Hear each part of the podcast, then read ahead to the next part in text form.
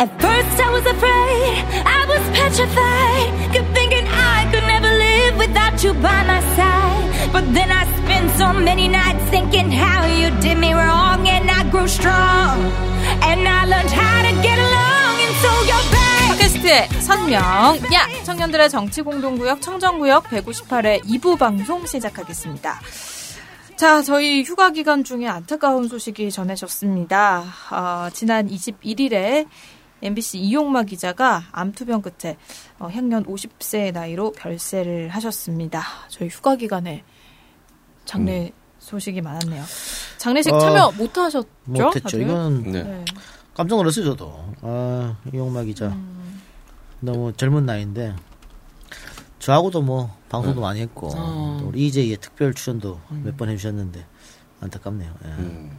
그, 제가 봤을 때는, 역시 암은 스트레스야. 네. 이용마 기자가 사실, 어, 부당해고 당하면서 엄청난 스트레스 받았거든. 음. 그거는, 아, 우리가 흔히 말하지 않습니까? 해고는, 이건 살인이랑 같은 겁니다. 음. 한 가정을 박살내는 거잖아요. 그래서 우리 평택 노동자들 스스로 목숨 끊는 사람 얼마나 많아요. 네.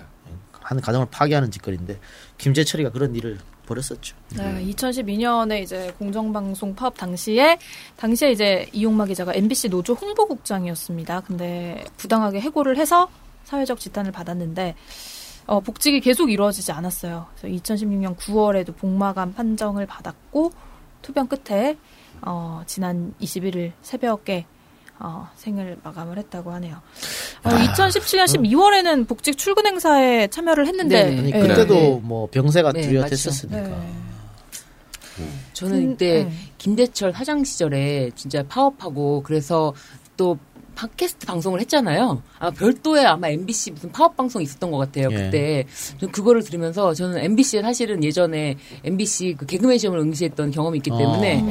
MBC에 각별한 애정이 있었는데 MBC가 망가졌다 김대철 때문에 그래서 음. 김대철의 비리에 대해서 낱낱이 보고하고 막 이런 역할을 주로 하셨거든요. 네. 이용마 기자가 그래서 그때 보면서 참 저도 같이 파업을 진짜 이걸 독려해줘야 된다 국민적 차원에서 이제 그런 마음으로 파업을 지지했었는데 어, 가장 앞장서셨던 기자분이 이렇게 되셔서 좀 마음이 예. 네. 그래서 근데 그 문재인 정권 규탄 광화문 집회에 그 이용마 기자를 해고한 장본인인 이 김재철 전 네. MBC 사장이 또 모습을 드러냈다고 합니다. 지금 어, 이 김 전 사장이 황교안 한국당 대표 언론 홍보 특보로 활동을 하고 있다고 하죠. 네. 그래서 이제 음, 어, 이용마 기자한테 미안한 마음이 없냐라고 한 이제 그 길바닥 저널리스트인가 아무튼 네. 그 1인 미디어 네. 어, PD가 질문을 했는데 시선을 회피를 하면서 고개를 바로 돌려버렸다고 합니다. 예, 그러면서 자리를 피했고 이제 뭐 김문수 전 그 경기도지사 포함한 집회 참가자들이 이, 이 질문을 한 PD를 바로 또 막아섰다고 하네요. 무슨 네. 보디가든가요? 이 지난번에 그 지방선거에 뭐 나왔잖아요. 네네. 뭐 사천 시장이 사천 시장. 전화했죠. 국회의원도 하려고 했다. 공천 뭐 어쩌고저쩌고 네. 했었는데. 자한당 경선에서 떨어졌죠. 만일 공천 받아서 그쪽 지역이면 또 당선될 확률이 높으니까. 네. 야 국회의원 되면 꼬라지 참 씨. 근데 뭐 사실 그거라도 했으면 MBC 그렇게 팔아 먹으면서 본인 국회의원 자리 하나 얻었다라고 할 텐데 얻은 게 없습니다. 뭐를 얻기 위해서 지금 박근혜 정권에 그렇게 부역을 했는지 좀 묻고 싶고. 사장 타이틀 하나 얻었지 뭐. 아, 저는 그때 진짜 그 MBC 파업 방송을 들으면서 엄청 이 김재철이라는 사람 네. 그리고 이 하, 말도 못하더라고요 정말 그런 행태를 보는데 크게 처벌은 크게 받지 않았어요 벌금형 받은 걸로 알고 있는데 아 너무 좀 약하지 않았나 그런 생각이 들어요.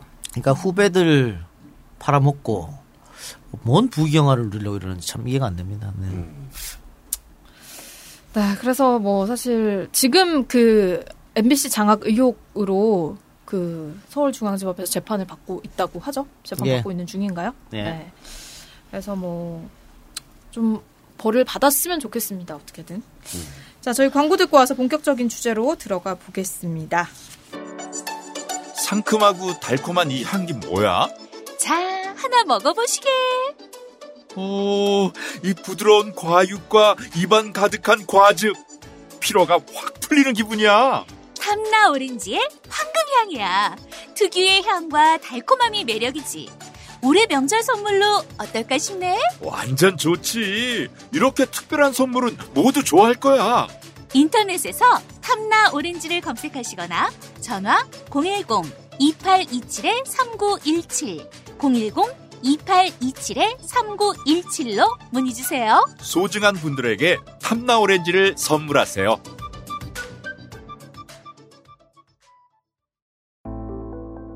아이고 무릎이야. 아, 주사도 맞고 무릎 보호대도 이것저것 써봤는데 효과가 없네. 무릎펜 몰라? 무릎펜? 무릎펜이라고 이번에 새로 나온 무릎 관절 보호대야.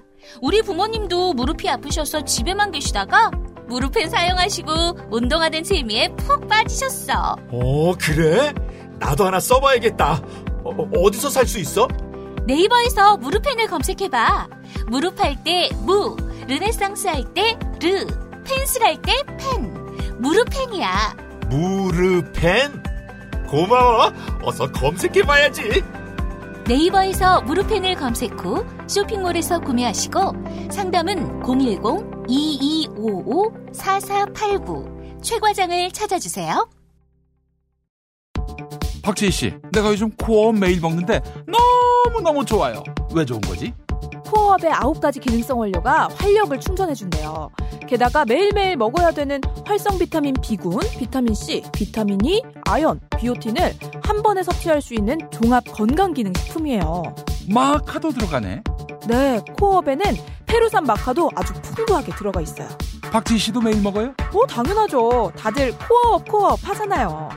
김용민, 박지희가 추천하는 코어업 2 플러스 1 행사 진행 중. 포털에서 코어업 검색하세요. 자, 첫 번째 광고는 탐라오렌지 황금향입니다. 제주도 직거래 쇼핑몰 탐라오렌지에서 추석을 앞두고 황금향을 준비를 했습니다. 황금향은 입안에서 녹는 듯한 부드러운 과육과 풍부한 과즙, 그리고 달콤한 맛이 일품인 귤 품종인데요. 자, 그래서 남녀노소 누구나 좋아하는데 특히 어린이와 여성분들에게 인기가 굉장히 높습니다. 이 추석을 앞두고 황금향 추석 선물 세트 예약 주문 받고 있는데요. 어, 특색 있는 추석 선물 찾으시는 분들에게 탐라오렌지 황금향 적극적으로 권해드립니다. 작년 추석에도 많은 애청자분들이 찾아주셔서 조기 품절이 됐다고 합니다. 어, 주문은요 검색창에서 탐라 오렌지라고 검색을 하시거나 010-2827-3917번으로 전화나 문자 주시면 되겠습니다. 지금 이 탐라 오렌지 황금향을 네. 저희한테 좀 보내주셨어요. 네. 먹었는데, 어 진짜 달고 맛있어요. 음. 음, 진짜 뭐 좀 신 거 잘 못 드시는 분들도 나 있잖아요. 그래, 나, 나, 어, 나. 근데 음. 너무 맛있어요, 진짜. 음. 네. 어, 진짜 껍데기도 뭔가- 너무 얇고. 네, 껍데기도 아, 얇고. 그러니까 껍데기가 얇네 진짜로. 네. 음. 오렌지보다 좀 더 부드러우면서 껍질 까기도 쉽고, 그다 귤보다는 되게 과즙이 더 풍부하고 음. 과육이 지금 ASMR. 어우. 듣기만 해도. 신데? 듣기만 해도 쉬어. 안 쉬어, 안 쉬어. 아. 형이 좋아. 거예요? 형이 좋아할 스타일이야. 물이 엄청 많아. 어. 뭐 진짜 과즙이 장난 아니야. 팡- 과즙 팡팡이야. 네, 아니 왜냐면 이거를 잡고 있으면 정말 과즙이 줄줄줄 흘러요. 음. 네. 근데 되게 달고 진짜 너무 말하다 보니까 또 침이 고이는데 아, 음. 여러분들 꼭 이번에는 좀 정말 음. 중요한 뭐 선물해야 되는 분들 있잖아요. 네네. 좀 음, 그런 분들은 이 탐라 오렌지 황금향 한번 네. 시켜 보시기 바랍니다. 네, 이 작가님이 신거 못 드시는 것처럼 저래놓고 좀 전에 쉬는 시간에 한 개 드셨답니다. 저 진짜 못 먹거든요. 네. 집안 내력이에요. 신거 네. 못 먹는 게. 네. 근데 이거는 먹을 수 있을 것 같아요. 네, 네. 맛있는데요? 네, 아니 이거 전혀 전혀 신맛이 없고 그냥 단맛. 음. 네, 그러니까는 오렌지에서 좀 신맛이 빠졌다라고 네. 생각을 하시면 될 것 같아요. 뭐 황 그 한라봉이나 뭐 천혜향 이런 것보다 훨씬 더 맛있네 황금향이. 네. 한번 드셔보시길 바랄게요. 자, 그리고 두 번째 광고는요, 무릎을 지켜주는 무릎펜 광고였습니다. 어, 9월 추석을 맞이해서 무릎펜에서 하나 더 추가 이벤트를 시행을 하고 있습니다. 무릎 보호대와 허리 보호대 구매하시는 분들에게 손목 보호대 증정하는 이벤트인데요. 많은 참여 부탁드리고, 홈페이지에서 최대 40% 할인된 금액으로 선물용 패키지 판매하고 있으니까 여러분들 많은 관심 부탁드립니다. 홈페이지는 검색창에 무릎펜 또는 www. Murpen 무릎펜 murpen.com 전화 주문 및 문의는요 010-2255-4489번 또는 1811-8984번으로 언제든지 문의 부탁드립니다. 자 무릎펜은 무릎펜 이제는 허리도 손목도 무릎펜 자 무릎 허리 손목 보호대가 필요하신 분은 언제나 무릎펜 찾아주시기 바랍니다. 우리 무릎펜 이동형 TV에 네. 이제 광고 받아가지고 찍으러 가- 다니잖아요. 네. 우리한테 그 광고 찍으라고 준 무르펜에서 협찬해 준 제품이 있어. 네. 그거 우리랑 같이 찍은 인간들이 다 가져갔습니다. 네. 어. 맞아요. 좋다고. 다 우리 우리가 지금 찍을 게 없어. 네. 이것들이 말이야. 차고 찍어야 되는데 네. 가는 곳마다 달라 그래가지고 너무 좋다고. 네. 그만큼 효과가 입증됐다. 이렇게 네. 말씀드릴 수 있겠습니다. 여성분들 복대 효과가 있습니다. 이게 아. 체형 어. 보정이 돼요. 체형 네. 보정이 이게. 뭔가 배가 들어가 보이는 것뿐만 아니라 뭔가 이걸 딱 꼿꼿하게 네. 서 있게 해주거든요. 그렇기 때문에 뭔가 좀 키, 키도 더 커 보이고 약간 어, 그래요? 네, 그런 게 있더라고요. 그 뱃살에 밀려서 위로 올라가니까 박지 같은 경우 약간 아, 저 근데 차고 있는 걸 봤는데 어 박지 이렇게 되더라고. 네, 모아주는, 뱃살이 올라가니까. 모아주는 효과도 있습니다. 아 이거는 이 업체에서 광고하는 게 아니라 우리가 느낀 바입니다. 네. 예. 음, 보니까. 그렇더라고요. 네, 한번 해보시면은 저희가 무슨 얘기를 하는지 다 아실 수 있을 거예요. 네. 네, 무릎펜 한번 꼭 허리 보호대까지 한번 네, 사용을 해보시길 바랍니다.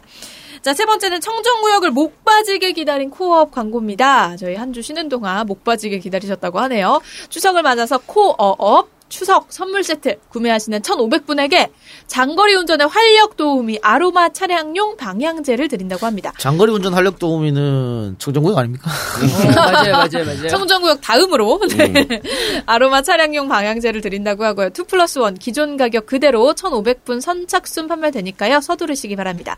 추석 선물로 건강식품 많이 하시는데요. 어, 기타 가공품, 캔디류 등으로 표기가 돼 있다면 단순식품이라고 합니다. 식약처에서 인정받은 건강 기능식품 코어업 선물하시기 바랍니다. 아홉 가지 활력과 멀티비타민에 페루산 마카가 콜라보된 코어업 어, 추석 활력 선물로 자신 있게 추천드립니다. 검색창에 코어업 검색해 주시기 바랍니다. 음. 세부 갈 때 나 이거 제일 먼저 챙겼잖아. 아, 코어. 네, 캐리어에 제일 먼저 넣었어요. 어. 진짜로 거짓말이 아니라. 근데 1박 코어. 3일밖에 못. 아, 아니 분명 가서 빡세게 놀 것 같아가지고 네. 체력적으로 부칠 것 같은 거야 힘에.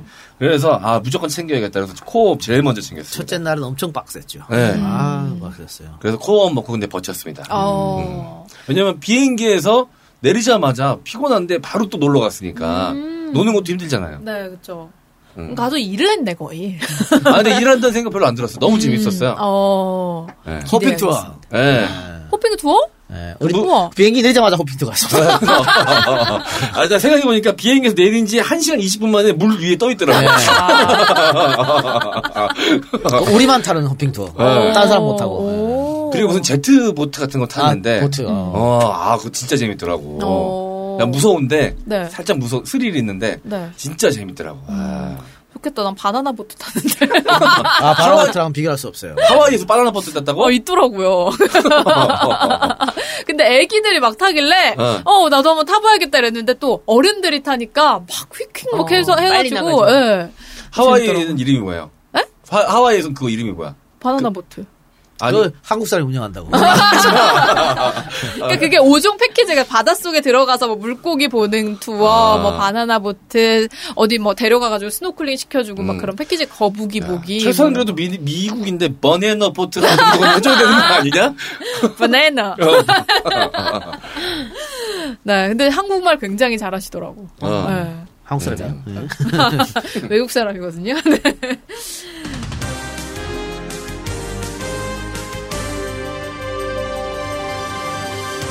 네, 저희 본격적인 주제 토크로 들어가 보겠습니다. 어, 지난주에 이제 또 조국 후보자 논란만큼이나 더 뜨거웠던 국가적인 현안이 있었죠. 바로 우리 정부가 이제 지소미아 종료를 결정을 했습니다. 어, 우리 언론도 이제 일본도 마찬가지고 우리도 마찬가지고 이게 음. 굉장히 좀 의외고 충격적이다라고 네. 받아들이고 있는데 지소미아 종료 결정 22일에 발표를 했습니다. 네. 어떻게 생각하시나요? 아니, 그러니까, 이게 사실은 더 큰 뉴스지. 그렇죠. 네. 뭐, 씨발, 조국이 뭔데 계속 조국, 조국 거리고 있어, 씨발. 아유, 진짜 짜증나, 진짜. 네. 아, 잘한 거 아닙니까, 이거? 자랑스럽던데, 저는? 잘했지. 아. 네, 주체적인 판단을 한 거 아닙니까? 아, 좀 그- 미국한테 휘두르지 않겠다. 네네. 일단, 우리는 실익이 없어요. 음. 일본하고. 아니, 미국하고, 아, 미국하고는 실익이 있지. 우리가 많이 미국한 도움을 받지. 네. 일본하고는 전혀, 예를 들면, 이번에 북한이 또 쐈잖아요. 네. 북한에서 쐈는데, 우리보다 20분 먼저 일본이 발표했어. 발표했죠. 예. 그런데 그렇다고 우리가 20분 늦게 알았냐? 그것도 아니에요. 그건 우리가. 먼저 알았어. 네. 먼저 알았는데 일본이 발표만 했고 자세한 사항을 일본 애들이 모르니까 우리 국방부에다 좀 가르쳐 달라 그래갖고 지소미아가 지금 파기는 됐습니다만 11월까지는 유효 기간이기 때문에 알려줘야 된다고. 알려줬어 그래서 그러니까 일본 애들만 우리한테 갖고 가고지 우리가 일본한테 얻는 게 없다니까 거의. 그러니까 음. 이거는 어, 우리가 우리 입장에서는 당연히 당연히 결정을 잘한 거고 다만 네.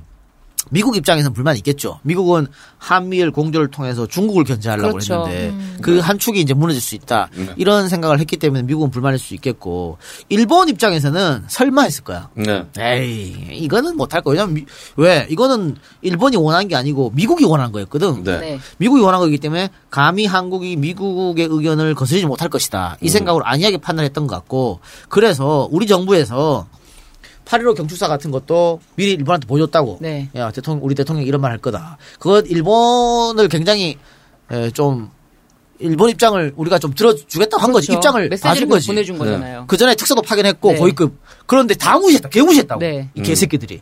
어, 그러면은 뭐 어떻게 우리를 졸라보내? 당연히 이 문제에 대해서는 우리가 얻을 것도 없었기 때문에 네. 파견이 왔다. 이렇게 음. 보여주는 거죠. 잘했습니다. 다음 일본 입장에서는 진짜 아- 아뜨가 했을 거예요. 아. 그러니까 2016년도에 이게 지소미아가 협정이 된 거잖아요. 그래서 사실 우리가 말씀하신 것처럼 뭐 중국에 대해서 네. 같이 압박하는 수단으로 이 협정에 저는 이용됐다 어느 정도 맞아요. 일정 정도는 네. 그렇게 보이지 이거를 통해서 우리가 뭐 군사 협정 이런 거 일본으로부터 얻을 것도 없고 어. 또 음. 한 가지 되게 황당한 게 일본이 안보 문제를 걸어서 우리한테 수출 규제를 가했잖아요. 음. 안보 문제를 걸어서 백색 국가에서 지정도 제외했단 말이에요. 그런데 어떻게 일본이랑 안보 협정을 계속 유지할 수 있겠냐 말이에요. 논리가 맞는 거죠. 일본이 뭐 종료할 때까지 파기할 때까지 우리가 기다려야 되나요? 음. 저 그렇게 말하는 사람도 있더라고요. 그거를 보면서 너무 웃겼어요. 그러면 우리는 뭐 결정권이 없냐 음. 그런 생각이 들어서 이거를 외교적으로 일본이 먼저 파기하도록 냅뒀어야 더 맞다라는 말을 하는 걸 보고 야, 아니 저렇게 일본은 파기할 이유가 없지. 네. 일본은 여기서 그렇죠. 얻는 게 많은데 네. 우리는 얻는 게 없고.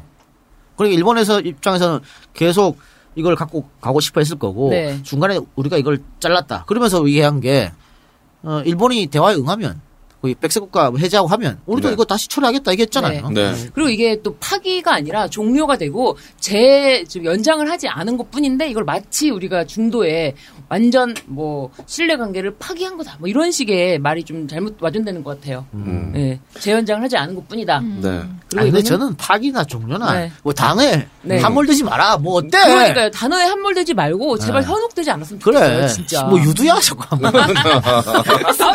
야, 이거 아, 이상하게 소름이 오네. 형, 목 경험이? 있으신가 봐. 목, 목 겪어봤지? 겪어봤어요.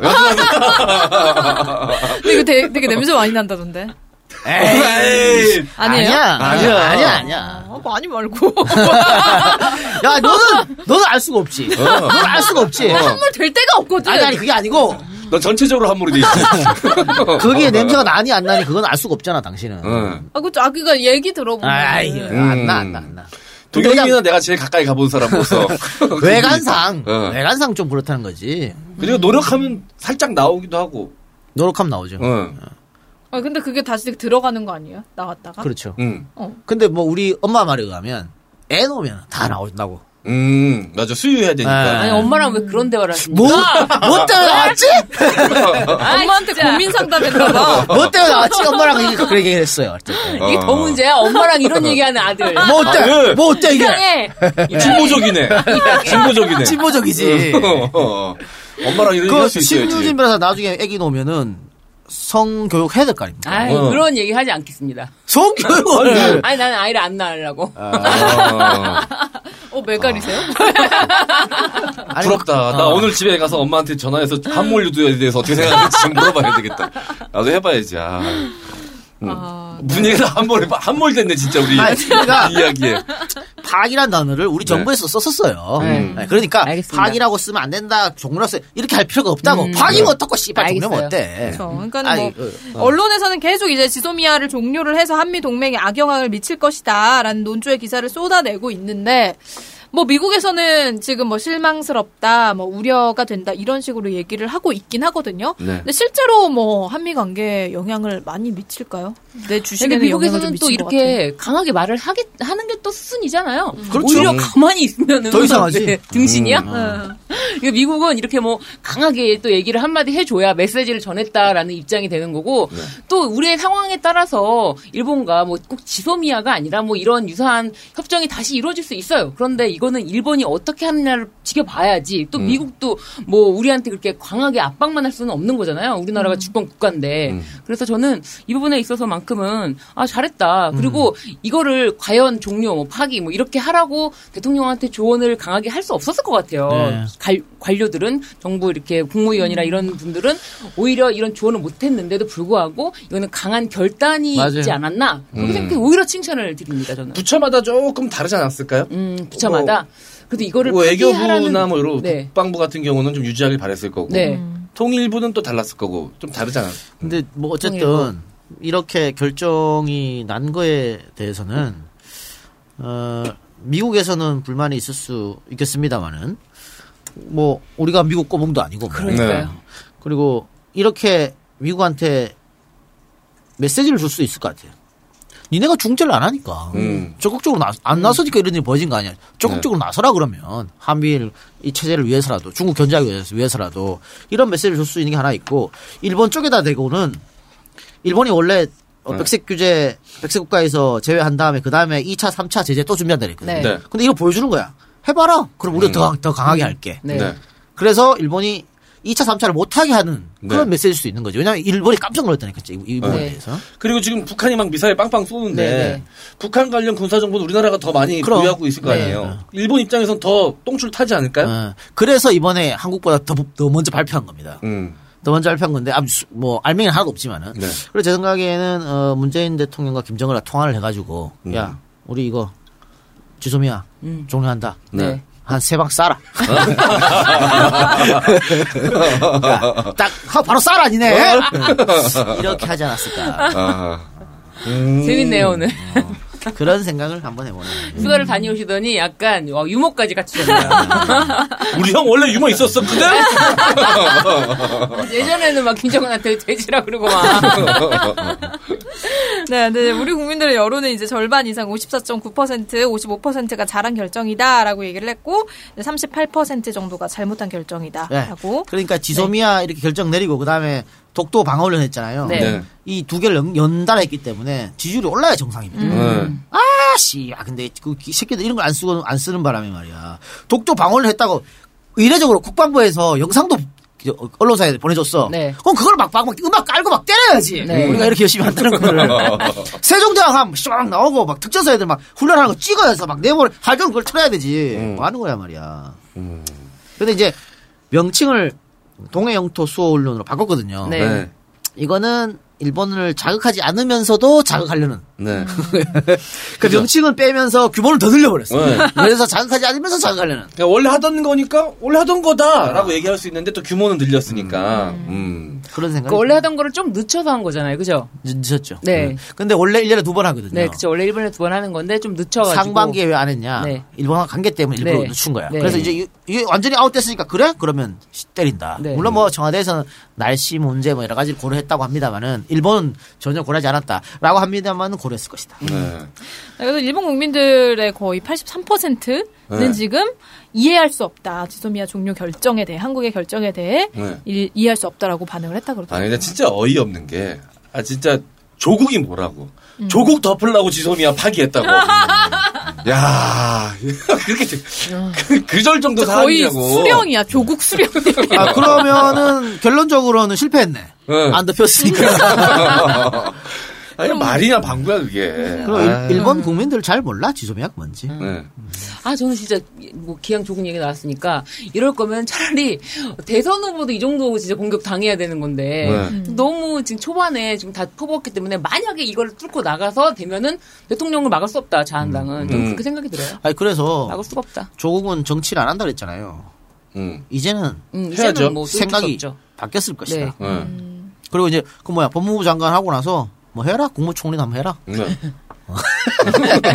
그뭐 우리 축에 데꿔주자 말하면 좋지 뭐. 네. 그러니까요. 됐네. 네. 어, 됐어. 네. 그리고 이제 뭐 이- 말씀드렸듯이 독도 방어 훈련도 저희가 이제 녹음 날짜 기준 26일 기준 어제 오늘 역대 최대 규모로 실시를 했습니다. 예. 네. 그래서 사실 근데 이건 원래 해 오던 거예요. 1986년부터 음. 해군하고 해경 중심으로 독도 방어 훈련을 매회 매년 2회씩 6월과 12월에 실시를 하고 있었는데 이번에는 이제 좀 규모를 키워서 했던 거죠. 음. 그러니까는 좀 시기적으로도 좀 최대한의 효과를 발휘할 수 있는 날짜를 선택을 한 것 같다는 예. 생각이 들고 어, 그래서 이제 일본에서는 지금 뭐 독도 훈련을 받아들일 수 없다 이러면서 즉각 항의를 하면서 중지를 요구하고 있죠. 뭐 어쩌라고 씨. 음. 걔도 뭐 맨날 그러는 거니까 뭐 항의하든지 말든지 우리 우리대로 나름대로 하, 면 돼요. 음. 뭐할 수 있는 것도 없잖아, 지들이. 할 수는 없어. 어, 아, 할수 있는 거 마- 말밖에 없어. 말. 대사. 어, 다케시마는 대사 우리 초치. 땅이다.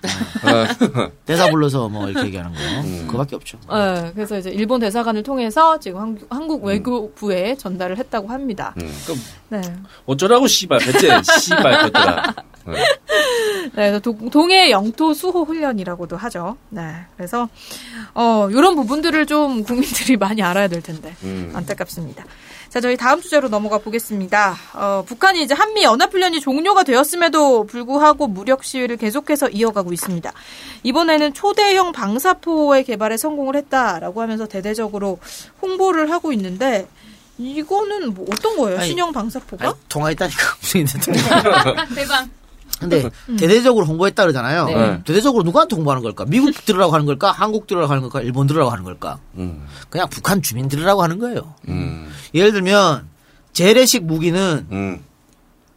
북한이 어떻게 해도 우리한테 안 돼. 네. 미국한테도 안 되고 일본한테도 안 되고 남한테 다 안 돼. 음. 이미 얘들이 갖고 있는 건 우위는 핵밖에 없어. 그것도 네. 미국한테 잽도 안 되고 일본하고 한국이 핵이 없으니 그걸로 하는 거잖아요. 근데 재래식 가, 재래식 갖고 이렇게 막 성공했다고 홍보하면 뭐 우리가 콧방이라도 낍니까? 일본이 콧방울 낍니까? 결국은 북한 내부에 북한 자국 국민들한테 우리가 어, 핵을 포기 혹시 포기하더라도 음. 이렇게 훌륭한 무기들이 계속 만들어지고 있고 우리는 쏜다. 이거를 보여주기 위해서 북한 주민들 보라고 하는 그렇죠. 겁니다. 네. 북한 군부 보라고 하는 거기 때문에 그별 신경 쓸 필요가 없어요. 여기 쐈다 그래서. 네. 그 트럼프도 뭐 어쩌라고 하잖아 지금. 네. 뭐 어쩌라고 하는 거고 아베만 뭐 안보 위반이나. 안보 아베가 그렇게 말하는 것은 아베도 역시 국내 정치하는 겁니다. 네. 일본 국민들 들으라고 그렇게 얘기하는 거기 때문에 전혀 문제될 건 없다. 그리고 어 지금 방사포 앞으로도 8월 말까지 계속 쏠 거예요. 이건 음. 말고라도 북한은. 그러니까 사실 모든 나라는 자국의 이익을 위해서 움직이는데 그럼, 어. 북한은 북한 나름대로 자국의 이익을 위해서 움직이는 거고 그렇죠.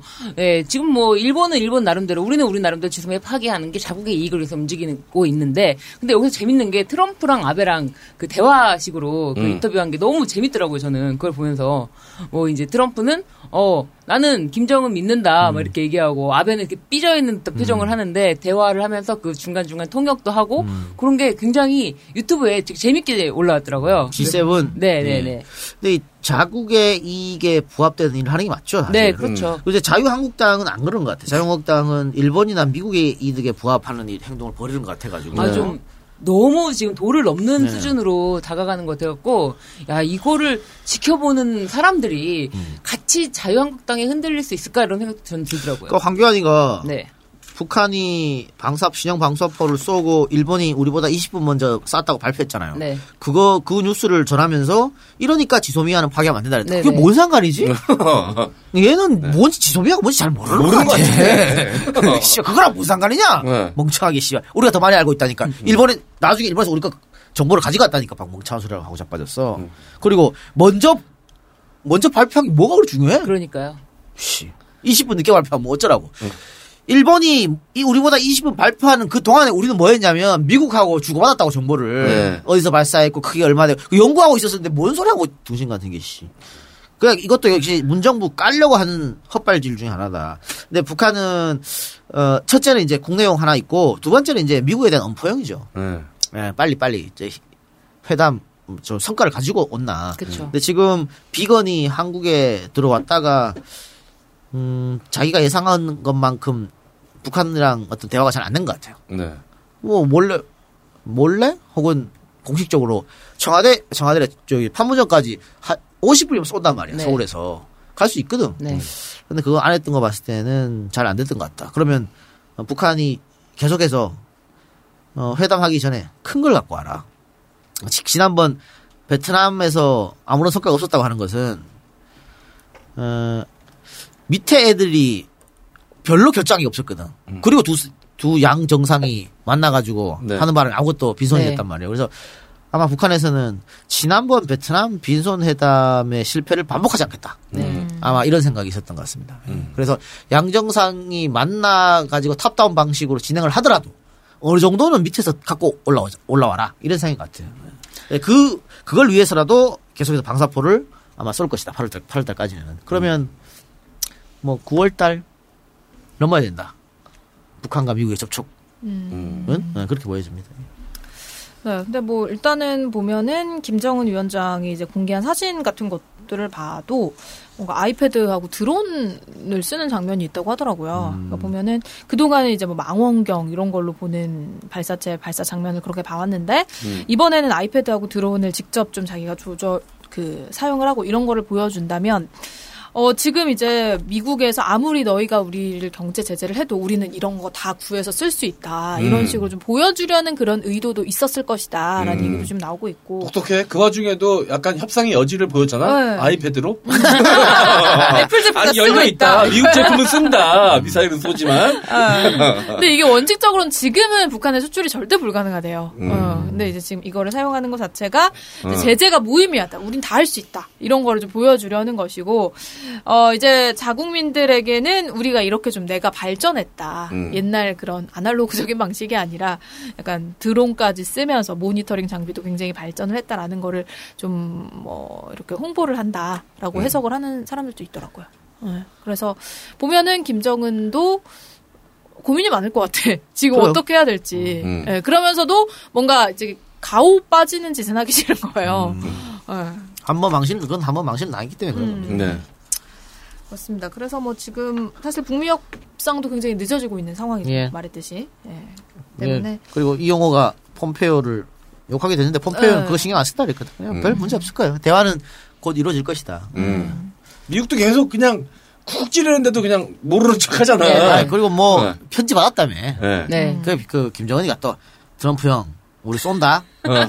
놀라지 마. 어, 놀라지 마. 어. 있을 거야. 아. 500km 안쪽으로 쏜다잉. 네. 아이패드로 해가지고 지메일 보냈겠지. 하여튼 저는 또 그래서 이 그- 김정은이 굉장히 외교에 능숙하다. 네. 여태까지 북한에 이런 지도자는 없었다. 저는 이 정도로 평가해주고 싶어요. 네. 네. 트럼프까지 쥐락펴락하면서 음. 네 이런 거를 판단하면서 네. 또쏠 만큼은 또 충분히 쏴주고 그쵸. 그 자국민들한테는 이렇게 보여주기도 하고 음. 외교적으로는 트럼프한테도 계속해서 또 메시지를 보내고 음. 예. 야, 그러니까 봐요. 우리나라는 참 정말 지정학적 위치가 좆 같은. 지금 봐. 트럼프, 시진핑, 김정은, 아베. 네. 정상적인 인간들이 하나도 없어. 문재인 정상의 문제. 아, 그러니까. 그러니까 우리 지정학적으로, 아, 당군, 네. 당군 할아버지가 족 같은 데 자리를 잡아가지고.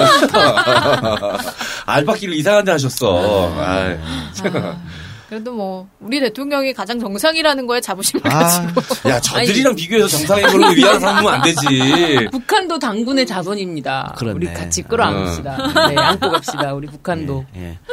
북한은 호랑이 자식. 우리는, 우리는 곰의 자식이고. 백두열통. 네. 자, 저희 다음 주제로 넘어가 보겠습니다. 어, 지금 이제 일본의 수출 규제 조치에서 시작된 이 국민들의 분노, 일본에 대한 분노 점점 커지고 있는 상황에 어, 문체부의 고위 공무원이 본인의 페이스북에 친이라는 게 애국이다. 우리만 우길기를 전범기라고 모욕한다. 이런 식으로 일본을 옹호하고 찬양하는 글을 버젓이 올려놨습니다. 굉장히 논란이 되고 있거든요. 자, 일단 이 말이죠. 사람이 이제 행시 네. 출신의 문체부 2급 네. 공무원이라고 해요. 아, 2급이야? 네. 2급이 새끼가 지금 이제 국무총리실 그 산하위원회에 음. 파견 근무를 나가 있다고 하는데 아니 근데 뭐 공무원이라고 해도 본인의 의견을 표현을 할 수는 있죠. 근데 음. 정견이 있을 수 있죠. 네, 근데 이거를 지금 이런 상황이 하필 네. 페이스북에 버젓이 올린다는 이거는 사실 일본하고 관계가 좋을 때도 사실 문제가 될 수 있을 것 같은데 나라에 녹을 먹는 인간이 네. 이렇게 하면 안 되죠. 음. 네. 지금 뭐라고 또 변명을 하긴 했잖아요. 자기가 뭐 다 그렇게 그런 뜻으로 올린 건 아니다. 뭐 이런 식으로 얼핏 변명을 뭔 말이야, 씨발. 책임져 말해. 제 말이에요? 말고. 아니 아니. 예. 어, 그 사람 지가 쓴 말에 책임져 그렇죠. 지금 막 변명하고 있어. 이게 지금 말이 됩니까? 지금 무슨 하, 친일이 애국 아 진짜 음. 그러니까 어 아마 문체부에서 이 사람에 대해서 아마 지금 조사를 진행하고 있다. 음. 어.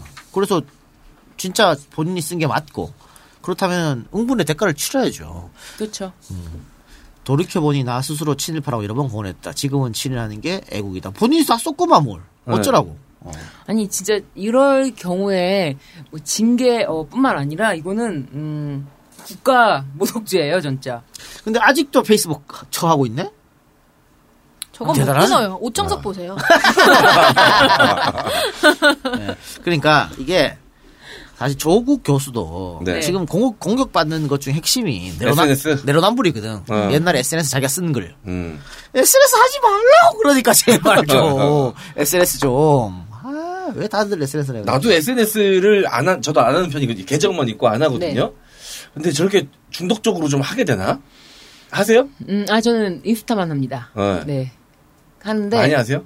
어, 뭐 종종 합니다. 네. 네. 야, 근데, 근데 어. 얘가 지금 반성이 없네. 계속 비슷한 글을 올리고 있네. 네. 그러니까 뭐 3시간 본인이 뭐 올리고. 오늘 나 뭐뭐 했고 뭐뭐 와인 어떤 거 마셨고 뭐 이런 건 올릴 수 있어요. 근데 저런 말이 만약에 논란이 되면 아. 좀 입을 다물고 있어요. 그러니까 아직 정신 못 차려 올리고 있고 더 문제는 이 근무 시간에 올렸대. 그 음. 글을 문제의 글을 근무 시간에 올렸다고. 아. 지금 문체부가 징계에 인사혁신처에 중징계를 요구를 했다고 합니다. 근데 요거에 대해서 또 소송도 불사하겠다라고 음. 얘기를 하고 있고. 원래 공무원은 이런 정치적 발언은 못하게. 돼 있잖아요. 네네. 네, 이것도 약간 정치, 정치적 발언이라고 봐야 되지 않습니까? 네네. 정치적 중립. 방- 징계 사유가 되잖아요, 분명히. 당연히 되죠. 네. 근데 네. 저번에 국민은 개되지. 네. 네. 결국 무죄 받았거든. 네. 그러니까 징계를 내렸는데 법원에 가서 무죄 받았다고. 음. 그럴 가능성이 높아요, 이것도. 아. 나양욱. 아니 그 사건은 어, 파면을 당했다가 파면은 심하다 복직은 됐습니다. 근데 그러니까. 징계는 무죄는 아니에요. 징계는 아. 징계 받았어요. 어쨌든 근데 파면은 돌아왔잖아요. 파면은 아니다. 아. 이 정도. 어. 네. 그러니까 이것도 징계가 나오면 소송하면 이 친구가 이길 확률이 높아요. 파면은 어, 아니다. 어. 그렇게 돼 있어. 그렇게 될 겁니다. 예. 안타깝네요. 예. 근데 이 사람은 그러니까 그때 그 사람은 개돼지다라고 한마디 했는데 이 사람은 계속 하고 있잖아요. 그리고 이거를 어, 글로 장황하게 게시한 거를 보면은 이 사람이 더 중하다고 저는 어, 보여지거든요. 그리고 그리고 근데 본인은 지금 반성을 하지 않고 있어요. 네. 네. 반성을 하지, 하- 하지 않고 있기 때문에 이것은 좀 강력한 조치가 필요하다고 이렇게 보여집니다. 네네. 그 그때 사건과는 더 엄중하게 이거는 진짜 파면이 돼야 될 것 같아요. 음, 네. 파면이 돼야 연금도 못 받게 되니까. 그렇죠, 그렇죠. 네. 예. 네, 그리고 또 우리를 화나게 하고 있는 사람이 한 명 있습니다. 이영훈하고 이제 그 반일 종족주의라는 책을 공동 집필을 했어요. 이 책이 이제 뭐 그 강제동원 피해 관련된 얘기도 있고 뭐 위안부 관련해서 막 얘기를 하고 있는데 약간 일본 편을 드는 그런 논조의 책인데 이거를 공동 집필한 이유연이라는 낙성대 경제연구소에 있는 사람이라고 하네요. 이 사람이 이제 일본 우익단체 지원을 받아서 유엔 인권위원회 회의에 참석을 했다고 합니다. 그래서 거기서 일제가 강제 동원을 하지 않았다라는 발언을 했다고 해요. 어 그러면서 이제 뭐 내 주장이 역사적인 진실이다라고 하고 일본 우익단체 지원을 받은 것도 떳떳하다 이렇게 얘기를 했다고 합니다. 네. 낙성대 경제연구소? 음. 예. 서울대 아니고요. 낙성대. 아, 그 지하철역 낙성대 거기? 야, 씨, 누가 보면 진짜 네, 대학교인 줄 알겠네. 서울대 못 가는 애들이 가는데. 네, 낙성대를 진짜 대학교로 생각하는 사람 많아요. 응. 음. 근데 어쨌든 이 사람이 이런 주장을 계속 지금까지 해왔고 자기 책에서도 썼죠. 그런데 지금 유엔에서 했던 발언 박지 씨가 말한 대로 굉장히 문제가 있어요. 강제 동원 없었다는 것이고 네. 강제 동원이 있었어도 그 사람들이 행복하게 지냈다. 임금도 많이 받았다. 뭐 이런 네. 거였거든. 자유롭게 지냈다. 어, 그러니까 우리 피해자들이 주장하는 거 완전 상반되는 그런 주장을 자기가 진실이라면서 얘기하고 있는데 원래 유엔에서 이 사람이 발언한 차례가 아니고 아니었죠. 명단에도 없어. 네. 명단에도 없었고 원래 발언자는 슈니치 후치키라는 구구 인간. 굉장히 고구적인 인간인데 이 사람이 발언하기로 돼 있었는데 갑자기 이 의원으로 바뀌었다. 네. 그리고 이 슈니치가 이 의원의 뭐 논문 이런 내용을 보고 아 한국에도 이런 사람이 있다니 뭐 음. 유엔에서 발언하세요 해갖고 왔다는 거잖아. 네. 음. 그리고 그 이 일본 단체에서 다 이렇게 경비 체류 경비 다 냈던 맞아요. 거고 그렇게 했는데 더 문제는 뭐냐면 유엔에서 이렇게 발언했던 것을 일본 언론이 따가지고 네. 한국 학자들마저 이렇게 주장한다. 그러니까 어, 한국인들이 보통으로 주장하는 건 틀렸고 네. 이 사람이 양심 있는 한국인이고 음. 우리 일본 우익이 주장하는 게 맞다. 이렇게 음. 여론을 호도한다고. 맞아요. 그리고 야후 같은 데 기사 올라가면 그게 제일 많이 읽은 기사로 나와요. 네. 그 이- 그게 안타까운 거야. 이 새끼가 뭐 미친 짓을 하든 말든 네. 지 혼자. 근데 그게 이용당하고 있다는 거지. 그러니까 저 사람은 도대체 무엇 때문에 저렇게 하느냐. 근데 우리가 합리적으로 심하는 게 이번 이번에 유엔 간 것 경비도 일본에서 받았으니까 네. 네. 다른 연구도 일본으로부터 지원받지 않았겠느냐. 음. 그런 생각을 할 수밖에 없는 것이. 저 근데 이 낙성대 경제연구소가 정부에서도 지금 연구 지원금이 12억이나 지원이 됐다고 해요. 그러니까 정부에서 뭐 어, 사- 사단 법인이나 재단 법인이나 시민 단체나 지원하는 게 있습니다. 음. 그리고 많은 프로그램이 있어. 그러면 각종 단체에서 뭐 우리 이런 거 해, 이런 거 하- 해주세요, 뭐 지원해주세요 이런 것도 있고 뭐 미르미드에서 사실 해도 돼요. 미르미드에서 뭐야 여기 어 컨텐츠 만드는 개발. 데다가 네. 어, 우리 좋은 이런 컨텐츠 만들 네. 거다 지원해달라 그러면 뭐 네. 또 지원해주고 통과되면 그 사업이 통과되면 지원해주고 간단 말이야. 국가 지원 사업이 꽤 그럼 많으니까요. 우리는 뭐 네. 자부심이 있기 때문에 국가에 대해 돈- 손 벌리지 않습니다만. 네. 대신 광고주에게 손을 벌리죠. 그렇지. 광고주에게만 받겠다. 네. 아, 그래, 근데 어, 예, 이- 그래서 낙성대에서 이렇게 받을 수 있는데 지금 정부 지원금을 받아가지고 있다고 연구를 했다 그러면 끊어야지. 그렇죠. 네. 환수를 해야죠. 어, 그렇죠. 네. 법적으로 전 환수를 해야 된다고 봅니다. 필요하다. 예. 아 진짜 이 사람 반일 종족주의? 저도 이 책이 너무 궁금해서 네. 하, 근데 또 베스트셀러였잖아요 네, 지금. 살 수가 없는 거예요. 그래서 이제 서점에 가서 읽고만 오려고 했다가 시간이 없어서 차마 읽지 못하고 이 사람이 인터뷰한 거를 쭉 봤는데 와 이 사람 인터뷰할 때 이영훈 교수, 전 교수 이 사람 인터뷰할 때는 굉장히 마치 사실에 근거했다 팩트다 자기 통계에 근거했다 이런 주장을 하면서 우리가 일반적으로 알고 있는 그 자료랑 같은 자료를 제시를 해요. 그런데 자기가 통계를 왜곡해요. 그 과정에서 왜곡하고 자기가 사실은 어떤 단어의 정의를 새롭게 새롭게 조금씩 정, 정립을 해가면서 자기 이론을 정립하는데 되게 교묘하더라고요. 그러면서 뭐 거의 같은 얘기인가 싶을 정도로 귀기를 기울이다 보면은 어, 완전 다른 얘기 하고 있는 거예요. 위안부는 없었다. 부터 해가지고 다 자발적으로 갔는데 뭐 이러면서 와 근데 되게 막 피 끓는 얘기들이 너무 많아서 음. 그, 그러니까 이영훈이가 정말 바보 같은 게 통계를 조작하는 것도 있습니다만 네. 일, 일본 공식 문서에 그런 자료가 없다는 거잖아. 네. 아니 일본 일본 정부 당시 일본 정부가 등신이 아닌 이상 위안부 강제 동원 그 다음에 임금을 주지 않았다. 이거를 공식 문서에 어떻게 쓰냐고 범죄 행위인데 네. 등신이야? 그 당연히 버- 그런 범죄 행위는 공식 문서에 안 쓰겠지. 그래서 그게 빠진 거라고. 그런데 공식 문서에 그게 없기 때문에 존재하지 않았다고 말하면 뭐가 됩니까 그러면? 네. 목천 소리라는 거지. 계속 찾아봐라 그래 공식 문서에 나오나 안 나오나 씨. 그리고 막 광, 강제로 위안부들이 동원된 게 아니라고 하면서 했다가도 2002년도에는 사과하고, 실제로 할머니들. 예, 실제로 네. 할머니들을 찾아가서 사과를 하고 했는데 할머니들이 사과의 진정성이 없다라고 받아주진 않았지만 근데 네. 정말 사과를 계속 했어요. 근데 지금 와서는 아 그때는 옛날이라서 지금은 생각이 바뀌었다 또 이런 이렇게 얘기를 하고 네. 있더라고요. 그리고 보면은 위안부 얘기를 하는 게 이 책에서 미군 위안부에 대한 얘기도 하고 일본군 위안부에 대한 얘기도 하고 우리나라 국군 네. 위안부에 대한 얘기도 하더라고요. 그러면서 일본군 위안부였다고 고백한 사람들을 그냥 뭔가 그냥 사람들에게 좀 뭐라 그래야 되지? 지원받고 보호받고 그러고 싶은 정서 때문에 고백을 한 사람들로 만들어 버리더라고요 이 책을 보니까. 그리고 독도에 대해서도 어 다케시마는 어 통상 거기는 한국에 소속된 그런 섬으로 분류가 됐던 적이 없다라고 미국의 문서에 나와 있다. 이런 식의 내용도 막 책에 써 있더라고요. 그러니까 정부에서 12억이나 되는 돈을 받아서 이딴 거 말도 안 되는 걸 연구를 하고 있었던 거죠. 아, 이 사람은 차라리 국적을 아주 그냥 네. 국적도 뺏어 버리고 돈도 당연히 환수해야 되고 음. 저는 어떻게 같은 한국인이라고 할 수가 없어요. 그쵸, 너무 소름 끼치고 강제동원 피해에 대한 것도 이미 다 판결이 난 사안인데 네. 그거에 대해서도 뭐 아니 6.25 전쟁으로 남한에서 100만이 죽고 100만이 부상을 입었는데 그거에 대해서 북한한테는 왜 배상금 요구 안 하면서 왜 일본에게만 요구를 하냐 이런 식으로 얘기를 같은 소리. 하고 있네. 음. 아니 나는 상식적으로 이런 생각을 하- 할 수가 없잖아요. 음, 대한민국 그쵸. 국민으로서. 네, 네. 나는 이게 참 의아한 거야. 이게 이들이 정말 이런 생각을 갖고 이- 이게 신념인 건지 아니면 어떤 정무적 판단으로 이런 의도적으로 이런 행동들을 하는 건지 이런 사고와. 그 이게 그 반일 종족주의라는 책의 저자가 세 명인데 이영훈 교수, 그러니까 이분도 이제 한국 연구재단에서 4억 원이 넘는 돈을 지원을 받았고 김낙년 교수는 2억 9천만 원, 3억 원 가까이 되는 돈을 또 음. 한국 연구재단 지원을 받았습니다. 이호연 연구위원도 이제 천만 원 정도를 지원을 받았는데 좀 양심이 없는 거죠. 이게 이런 친일 행태가 음. 이런 친일 종족들을 어떻게 해- 해버려야 될지 모르겠네요. 결국 돈도 있다고 봐 나는. 어. 그쪽으로 돈도 엄청나게 그럼, 받는 거야. 음. 그러니까 그 얘네들 이제 저 뭐야 어, 스승이 네. 네. 안병직이잖아요. 네. 안병직이가 원래 빨갱이였다고. 네, 네, 네, 그렇죠. 좌빨이었는데 네. 일, 일본에 가서 공부하고 온 뒤에 이상이 변했단 말이야. 네. 네. 무슨 돈으로 일본 가서 공부했을까? 뭐 이런 생각도 한번 해보는 거지 뭐. 네. 그러면서 제자들한테 영향을 미쳤겠지 뭐. 음. 저는 충분히 식민지 근대화론 맞습니다. 주장하면서 근데 그게요. 우리나라의 이익을 위해서 일본이 그렇게 한 게 아니고 우리나라를 이용하기 위해서 철도를 깐 거지. 그거를 가지고 말을 아다르고 어다르게 하면서 왜곡시키는 게 저는 진짜 너무 황당한 거예요. 화가 나고.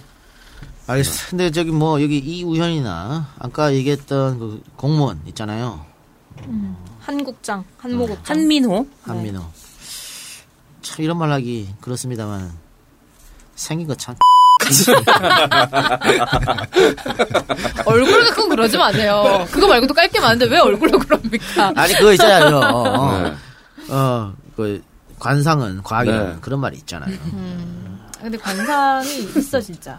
약간 그 눈을 보면 좀 나와요. 그 사람이. 음. 근데 저는 이 이영훈이랑 이 사람들 이, 이 공무원도 그렇고 국적을 아예 박탈해서 추방을 했으면 좋겠어요. 그 이상 해줄 수 있는 게 없어요. 일본으로 이 가라. 네. 그래요. 한민호 그냥 정장 입고 프로필 사진 찍었는데 밑에 훈도시 입고 있을 것 같아.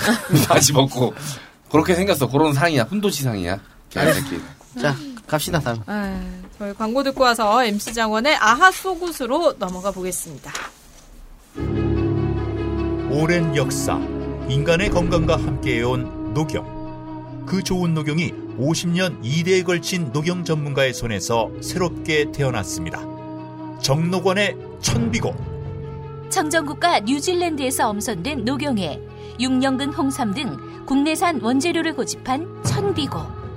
다른 제품과 녹용 함량의 기준이 다릅니다. 제품의 뒷면을 꼭 확인하세요. 현명한 소비자는 제품의 사양으로 평가합니다. 정말 제대로 된 녹용 제품 천비고. 이제 사랑하는 사람들과 자신을 위해 챙겨주십시오. 감사 선물로도 참 좋습니다. 팟캐스트 청취자분들은 전화 080-288-8808이나 카카오톡 플러스 친구에서 1대1 채팅으로 주문하신 후 할인 혜택 꼭 챙기세요. 고기 먹고 싶을 땐 후파파 후파파. 명품 제주 흑돼지. 후파파 후파파. 정직한 먹거리 건강한 먹거리. 가정과 캠핑장 어디에서든 촉촉한 육즙을 가득 머금은 후파파 후파파. 고기 먹고 싶을 땐 후파파 후파파. 명품 제주 흑돼지. 후파파 후파파. 명품 제주 흑돼지. 후파파를 검색하세요. 이젠 다시 기본이다. 붙여봐도 발라봐도 땡겨봐도 그대로. 흉내만 내는 팩은 이제 그만. 진짜 머드팩 아이세라 빙하 머드팩.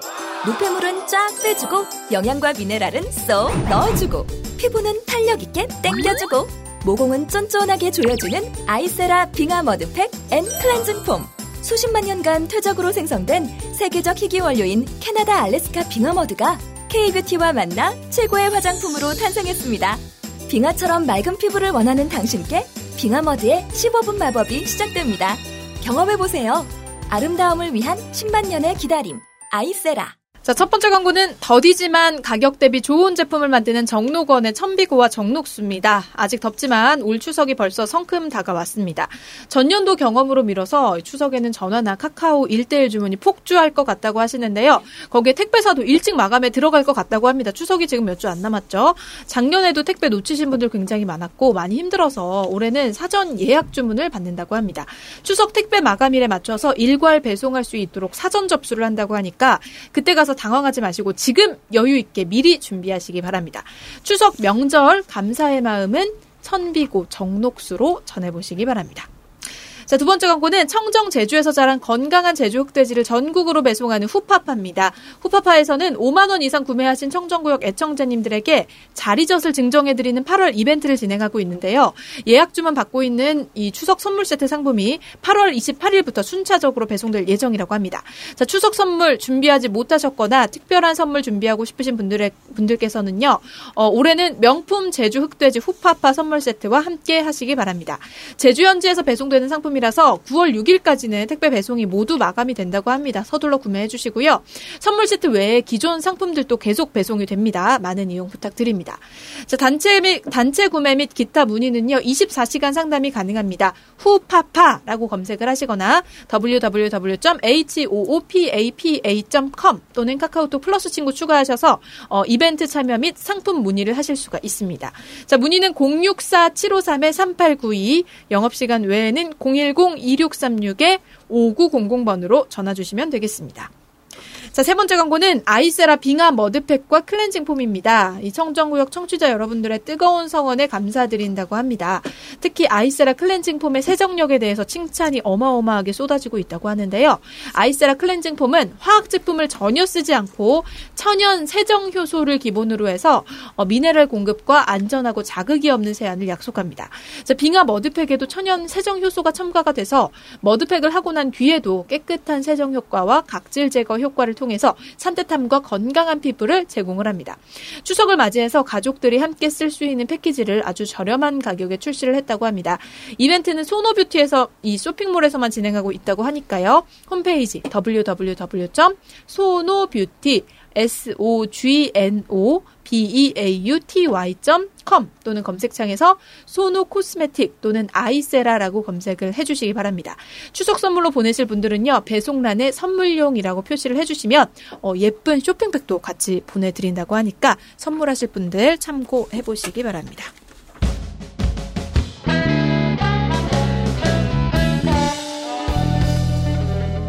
자, 아하수굿. 이번 주 어떤 사연 도착했나요? 네, 읽어드리도록 하겠습니다. 안녕하세요. EJ로 팟캐 입문해서 팟캐 5년차 리스너이자 아이 둘을 키우고 있는 자영업자 40대 남성입니다. 팟캐 열심히 듣는 모든 이들이 마찬가지겠지만 애청하는 방송에 어떤 식으로든 참여하고 싶어지는 순간이 있더군요.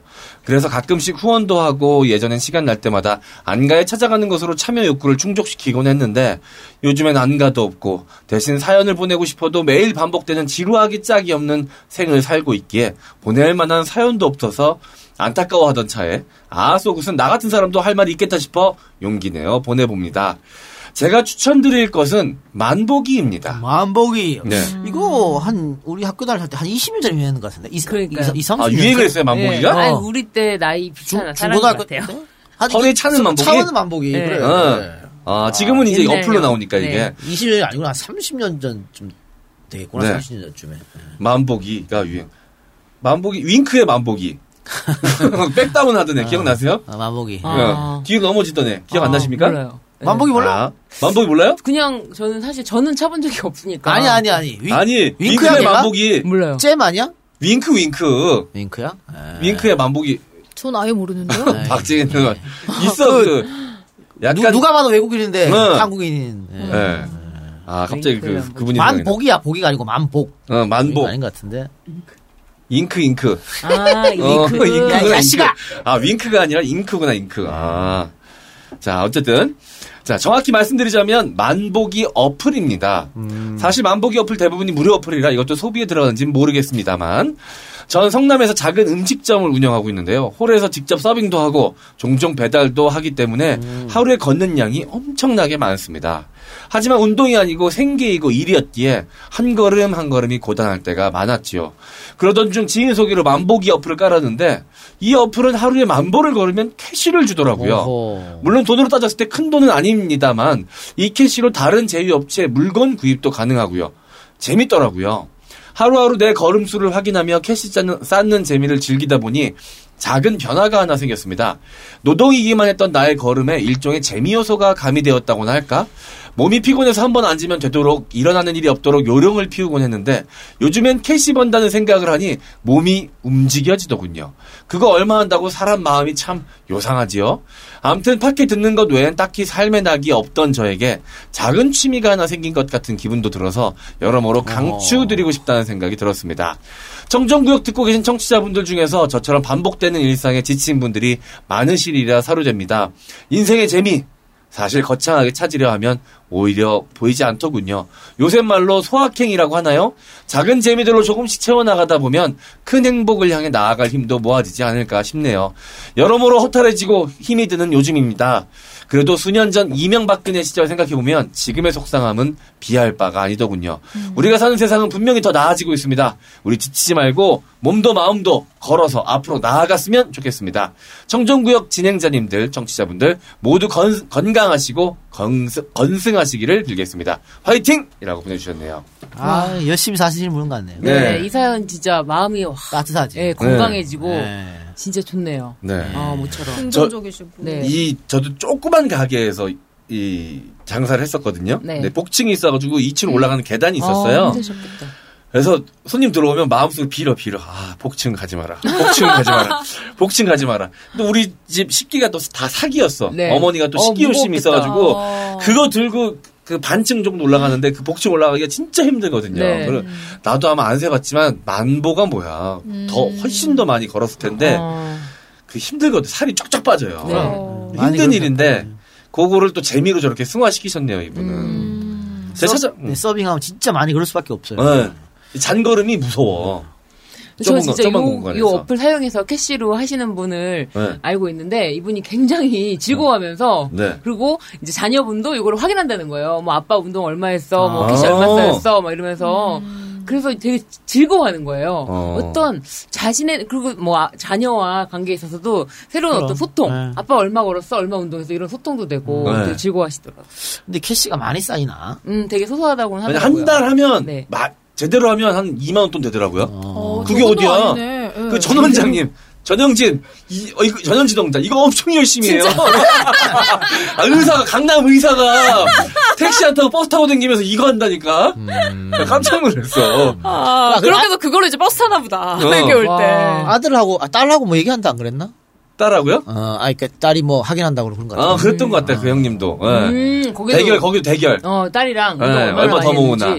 야, 그러니까 이게 귀엽네요. 꽤 뭐 몇 달 모으면 그래도 그걸로 뭐 이 본인 나도 들어가 봤어요. 그러니까 제휴되는 데가 있어가지고 스타벅스도 쓸 수 있고 와. 올리브영도 쓸 수 있고 현금처럼 잘 돼 있더라고. 와. 진짜 재밌겠다. 사실 저는요, 사실 걷는 걸 되게 안 좋아해요. 그래서, 아, 뭐랄까, 그냥 몸이 약간 근육형이긴 한데, 걷는 거를 질색을 해서, 웬만하면은 세 걸음 이상은 무조건 이렇게 차로 이동하는데, 네.